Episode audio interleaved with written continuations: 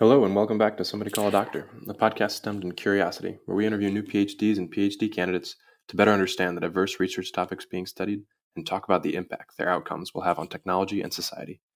I'm your host, Colin Andrews. Today we'll be talking to PhD student Margaret Lindeman about ocean warming.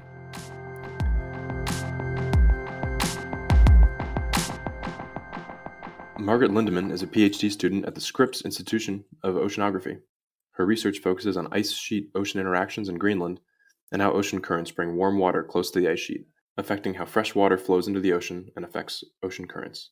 We'll be talking about her research and its implications, and ask her why you'd call her if somebody said, somebody call a doctor.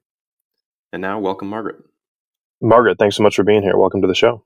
Yeah, glad to be here. Thanks, Colin. So, why don't we just start out and just give a short introduction about you and your research? Sure. So, I am a PhD student at the Scripps Institution of Oceanography in San Diego, and I'm studying ice sheet ocean interactions. And I got into this topic because I was really interested in learning more about sea level rise and how we could better predict how much sea level is going to rise in the future.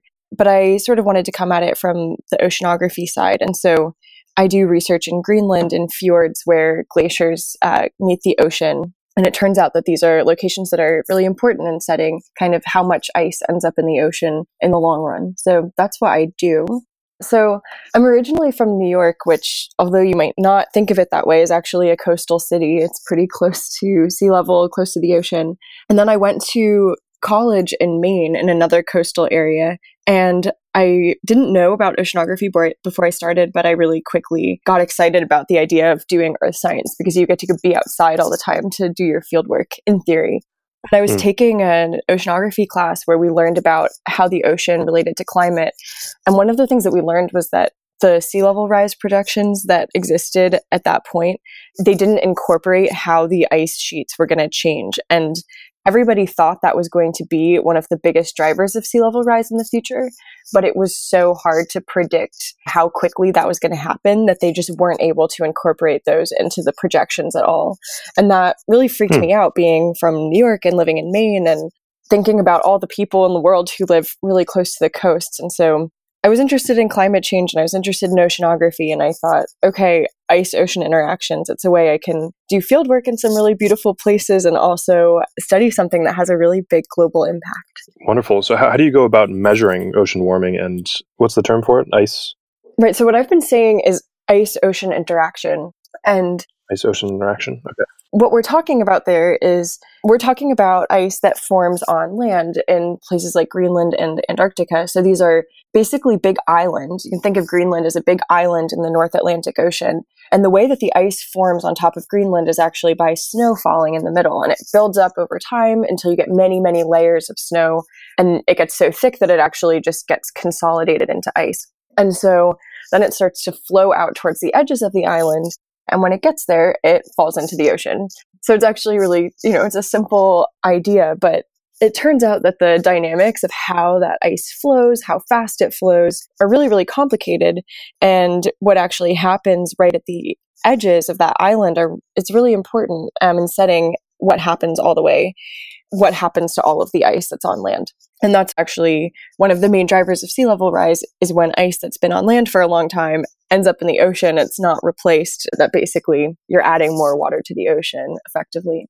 And it's not being replaced because of broader trends in global warming. Exactly. So you could have sea level rise from this process either because the ice is flowing into the ocean faster than it used to be and it's still you know snowing at the same rate or it could be the ice is still flowing at the same rate but now it's not snowing as much and i think with climate warming we kind of expect to see both of those things happen to some extent probably the ice will flow faster and probably it will snow less and that was, you know, in these old sea level rise projections, all they could say was, okay, we think it's going to snow less, but they couldn't say anything about how the ice flow is going to change. But it's all about the balance between those two things. Yeah, it seems like it would be difficult to get a high level picture of ocean warming due to the scale of the problem and the difficulty of measurement, like you're saying what trade-offs do you make and how accurate is our overall understanding well before i jump into that question i guess i should explain why ocean warming might actually even affect the flow of ice into the ocean in the first place sure. and so if you think about a narrow fjord or kind of a long inlet where these glaciers meet the ocean so you have ocean flowing in sort of towards the towards the ice sheet and you have the ice flowing out and in a lot of these places the ice ends up floating on top of the ocean.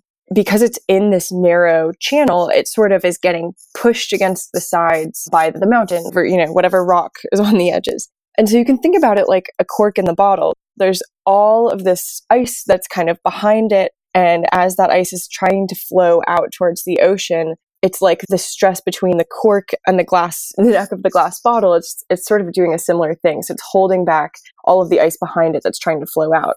Mm. And if you suddenly have the ocean underneath that ice get a lot warmer and the part of the ice that's floating suddenly melts, it's kind of like you took the cork out of the bottle. Wow. And so when we then are sort of interested in measuring the ocean warming and how it might be affecting that, there's sort of a lot of different scales of measurements that might be useful. And that is what makes it really challenging, like you suggested. Um, so you might be interested in whether the ocean is warming far away. And so that means that the water that's coming into that channel in the first place might be warmer than it used to be. But you also might be interested in whether there's a difference in how the water within that fjord is mixing around and how much of, you know, which water is actually touching the ice in that last, you know, that last step. And so there are these really smaller scale processes as well as big global trends that all play a role in this. So it's a very tricky. It's incredibly complex. Yeah. Yeah, it's a really complicated system. It's really tricky to get a sort of high level picture of it, as you said. So I guess, yeah, there's a lot of different answers to your question. Different people are approaching it in different ways. So, specifically in how you go about your research, yeah. what trade offs do you make? How do you go about to make your measurements? I'm really um, interested in my research in the kind of local processes that are happening in the fjord. And so the project that I'm working on right now is in a place called 79 North Fjord. So it's at 79 north latitude. It's very, very far in the remote northeastern corner of Greenland. And the way that we're making measurements there is actually by somebody went and drilled through the floating ice and they were able to put four instruments that are hanging down in the ocean underneath. And then there's a buoy on the surface that tran- was transmitting the data that it was collecting in real time for almost a year.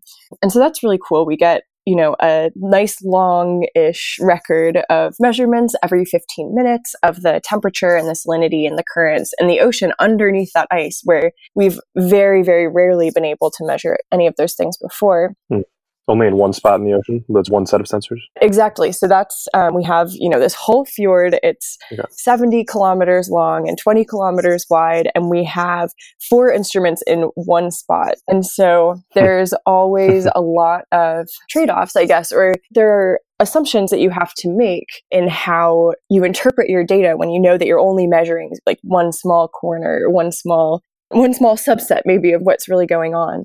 And I guess the best thing that we can do is try to make sure that we are as careful as we can be about the assumptions that we're making. So mm. we inform our assumptions with our best knowledge of physics. And we're also really transparent about them. So when I publish my paper, I you know, I'll say, here's where we made our measurements and here's what we don't know about what's going on around and here's what we think it might be. Let's explain, let's explore the other possibilities, what could also be going on that we're not capturing. Yeah, that's interesting. So ideally, if you had hundreds of sensors or thousands of sensors throughout that entire fjord, would that even help in your model and simulation or is that level of interaction too complex? I think, you know, having more observations will always help. But the other thing is that we, uh, you know, as scientists, maybe just as humans, we will always want more. So you know, yeah, I could have a hundred of them going across you know what the fjord in one direction and i would be thrilled.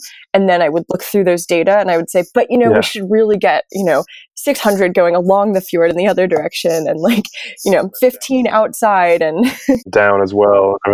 You can always look for you know you always can wish for more. But i think on the flip side of that you know, we always have to really keep the big picture in mind as well. So, you know, for the paper that I'm writing, it's about, you know, this really small, it's, it's about this small part of this, you know, kind of big fjord, but in the grand scheme of Greenland, it's just one of many glaciers that are flowing into the ocean. And then in the grand scheme of sea level rise, it's just one corner of one ice sheet when we actually know a lot about sort of the aggregate picture of sea level rise. And so, mm the questions that I'm trying to answer with my research, sure, more data would definitely help. But when you get to the questions of, you know, is climate warming or will sea level rise or will sea level rise enough to affect lots of people and communities? We already know that those answers are yes. So I think it's, you know, kind of important to separate the scales. Yeah. There's the, the little questions that I'm asking, but then the big picture, we don't really need more data right now to know that there's some need for action on a lot of these yeah. questions that are related to what we're studying. How generalizable is this one corner of that one fjord? Does it represent a broader section of areas where this is happening or is every single different area unique? That's a great question. That's a question that a lot of my collaborators and people in my group are, are trying to answer. But you know one reason that we try to choose research sites that are either that we expect to be representative of other areas or that we think are in and of themselves some of the biggest drivers of change in a region. So Greenland, if you look at it on a map, it has hundreds and hundreds of these inlets and fjords and places where the glaciers are flowing out into the ocean. But then you can make a, you know, you can write down from most important to least important in terms of how much ice is actually flowing through each one. And you find that, you know, the top, say, that maybe, I don't know, the top 30 fjords or something are accounting for the vast majority of the actual ice flow into the ocean. Mm-hmm. And so that's you know we sort of try to prioritize as much as we can and where we choose to study and so this fjord in particular 79 north is actually one of the only three main outlet glaciers for the entire northeastern section of Greenland. And so we do think it's a really important location. Even if you just understand this one better, that that helps you helps to a significant extent. Exactly. And because of, you know, what I said before, if you're thinking about this cork in the bottle, the most of the floating ice sheets in Greenland, or excuse me, the floating ice shelves in Greenland have broken up over the last 20 years. And 79 North is one of about three big ones that are still remaining. And so we are really interested in, as long as it's still there, wow. monitoring the ocean underneath it to try and, you know, predict whether this thing is going to break up in the future. Um, because we think that it could have a pretty big impact on the ice that it's sort of holding back.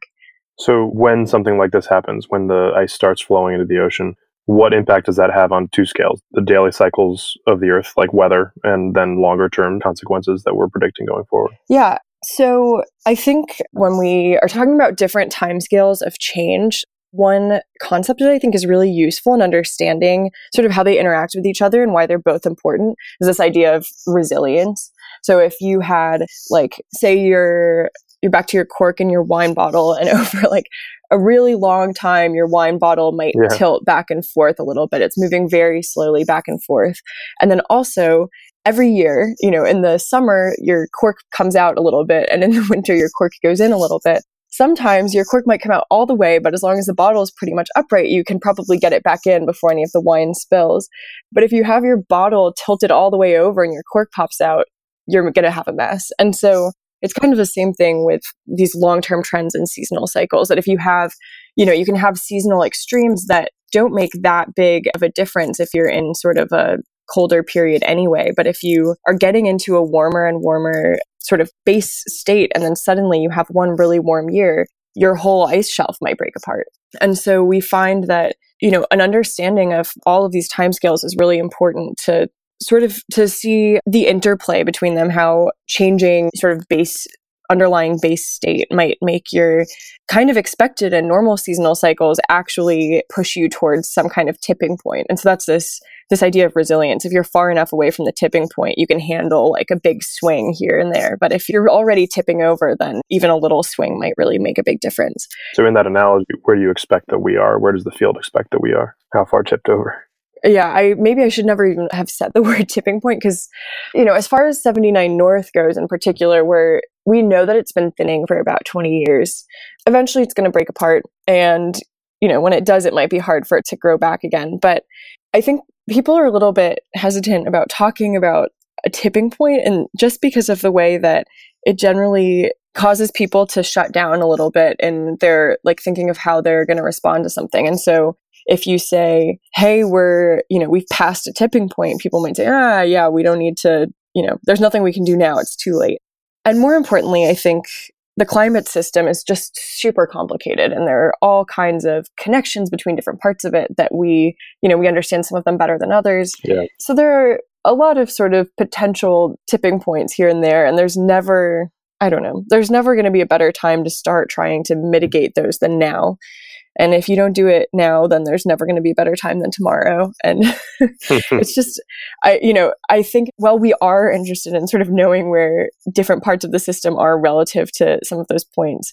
It's also just more important to stop trying to say, oh, well, can I wait until, you know, do we have five more years before we can start and just yeah, sort exactly. of start to think about how we can be proactive in making changes to mitigate some of those so, how does understanding ocean warming and understanding what's going on in these areas play in our quest to reduce or reverse our impact on global warming? I, my answer to this question someday when I finish my PhD is going to be something, you know, like, damn it, Jim, I'm a doctor, the classic Star Trek line. I think it is a really important part of sort of predicting the pace of the effects of climate change, predicting how fast sea level is going to rise, how Greenland is going to change, and also how the change in Greenland is going to affect the ocean circulation that sets the climate in especially i mean in places like europe where you guys have nice warm winters relative to the same latitudes in north america because of the gulf stream. Hmm that's sort of our role in terms of our research. And then as far as actually acting to reduce and mitigate climate change, you know, we need people to listen to what we're saying so they understand what sort of this the risks and the stakes are. But there are a lot of other people who are a lot more qualified than I am sort of recommend the best courses of action towards really reducing the risk of climate change. And so, but I would say, um, you know, both individual and collective actions on climate change are really critical. Like you need to, you know, think about your own decisions in your life, but also think about, you know, voting and finding ways to get structural change to happen. And, you know, if thinking about sea level rise is a helpful, a helpful motivator or, you know, a tangible risk to be trying to avoid, then I think that's where our research can be really helpful um, yeah. sort of providing, you know, it's important to know what the risks are that we're trying to mitigate, especially if we're asking people to make a big change. Absolutely. Yeah, it's real. like I like having a tangible example for sure. Yeah. So what are some other fields that measure other components of the earth or environment that are part of the bigger picture along with what you're researching that it will help us understand the bigger picture of global warming and how we're influencing the environment? Let's see. One thing that I think is really important is studying past climate, and that's something that comes up a lot when you're talking about ice sheets on Greenland to Antarctica, as well as sort of people drilling ice cores to try and measure or to use the air bubbles that are captured in them, sort of measure what the atmosphere was like in the past and understand how climate has changed in the past. Wow, and we, cool. you know, we talked about how I always want more data and I always want a longer time series, a longer record of observations.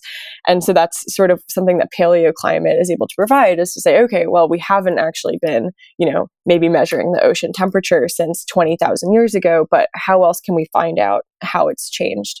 And so it's a huge, it's super important in giving us more context context for how things have changed in the past so we can put our current changes into perspective and you know really understand to what extent we're seeing natural cycles versus uh, human caused warming and then the other thing that i think is really important is just people that are working more with communities to really understand the impacts that climate change is having on people because everybody's affected by it. A lot of people are already being affected by it. Everybody will be affected by it and in really different ways. And I think that the more sort of we can connect with people on what their actual priorities are and what how it's really manifesting in their lives, the more progress we can make on you know mitigating hopefully the worst impacts and making plans to to adapt for the future.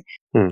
It seems like there is a lot that we're able to go out and collect, and a lot of different types of ways that we can collect that data. So I like the way that you're going, like going out to the community, understanding, hey, what's happening to this fisherman right. every day versus what's happening to I don't know somebody lives in a city. How does it impact their life? But all the different ways that we do the research, and then the actual practical application of saying, hey, let's act on this. Let's do something. What's missing in our approach in terms of technology, hardware, software, society, whatever it is, and how do we go about changing that in the future? You know, if I knew the answer to that question, I wouldn't be sitting here talking to you. I would be doing it right now. I think that one thing that's really understandably making it very hard for us collectively to act on climate change is just that it's really scary. It's a really sort of big unknown everybody sort of has these really dearly held ideas about what their future is going to be like and what their lives are going to be like. And a lot of that's probably built on, you know, what we saw our parents' lives were like. And people don't want to give up on that. And so it's a lot easier to just sort of bury your head in the sand when somebody's coming to you and saying, hey, actually, we're going to have to make some really big changes or things are going to get a lot worse. Um, it's really scary. It's hard to know what to do with that information, especially when, you know, you still have to go to work every day. You still have to, you know, keep paying your bills. You have to keep doing a lot of these normal things. Yeah. And so I think what I'm hoping is going to be really helpful in the future is seeing more. And I guess one of the other problems that we've had is that a lot of the emphasis has been put on individual actions and, you know, going up to somebody and saying, Hey, climate change is happening. Can you stop driving your car?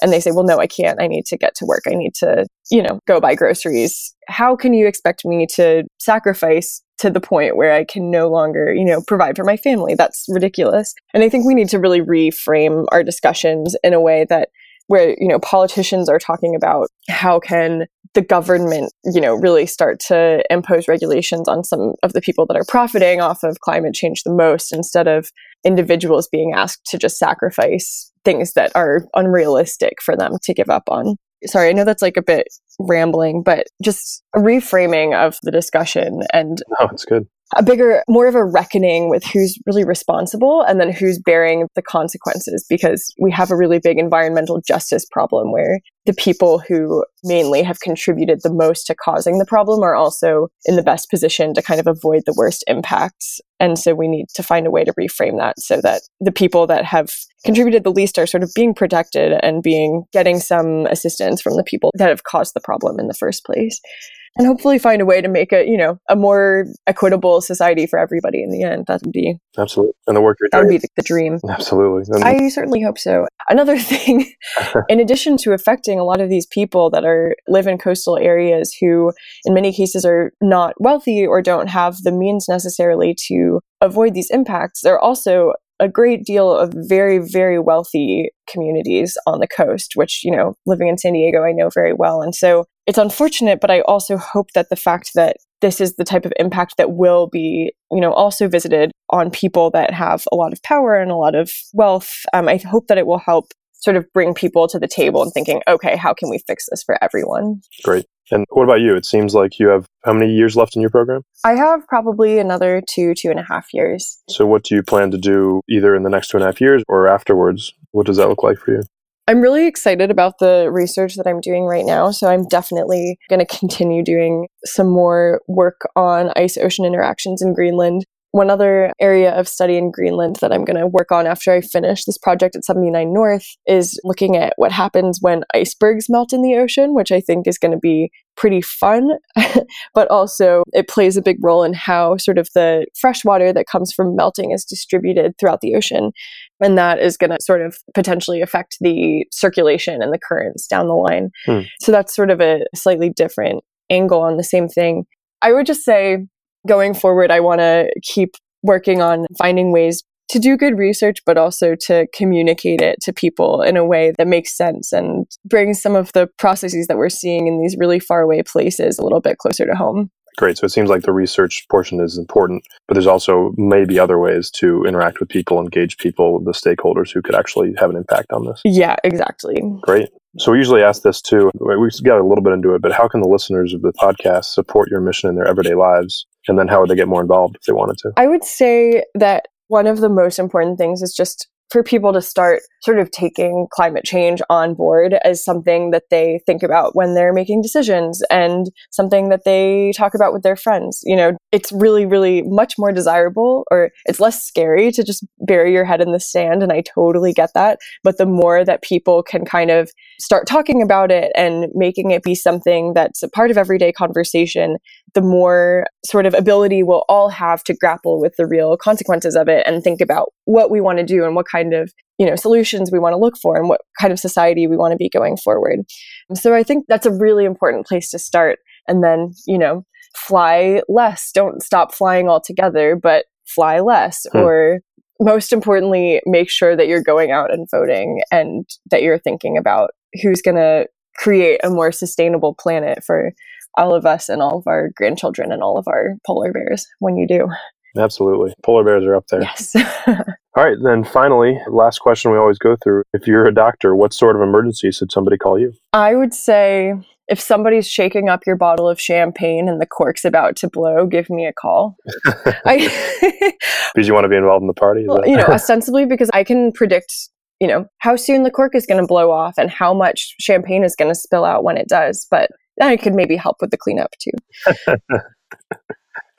Perfect. Well, Margaret, thanks so much for your time. I really appreciate it. Uh, love your mission. I can't wait to hear how the next two and a half years goes and beyond. Well, thank you so much, Colin. I really appreciate it. Yeah, thank you.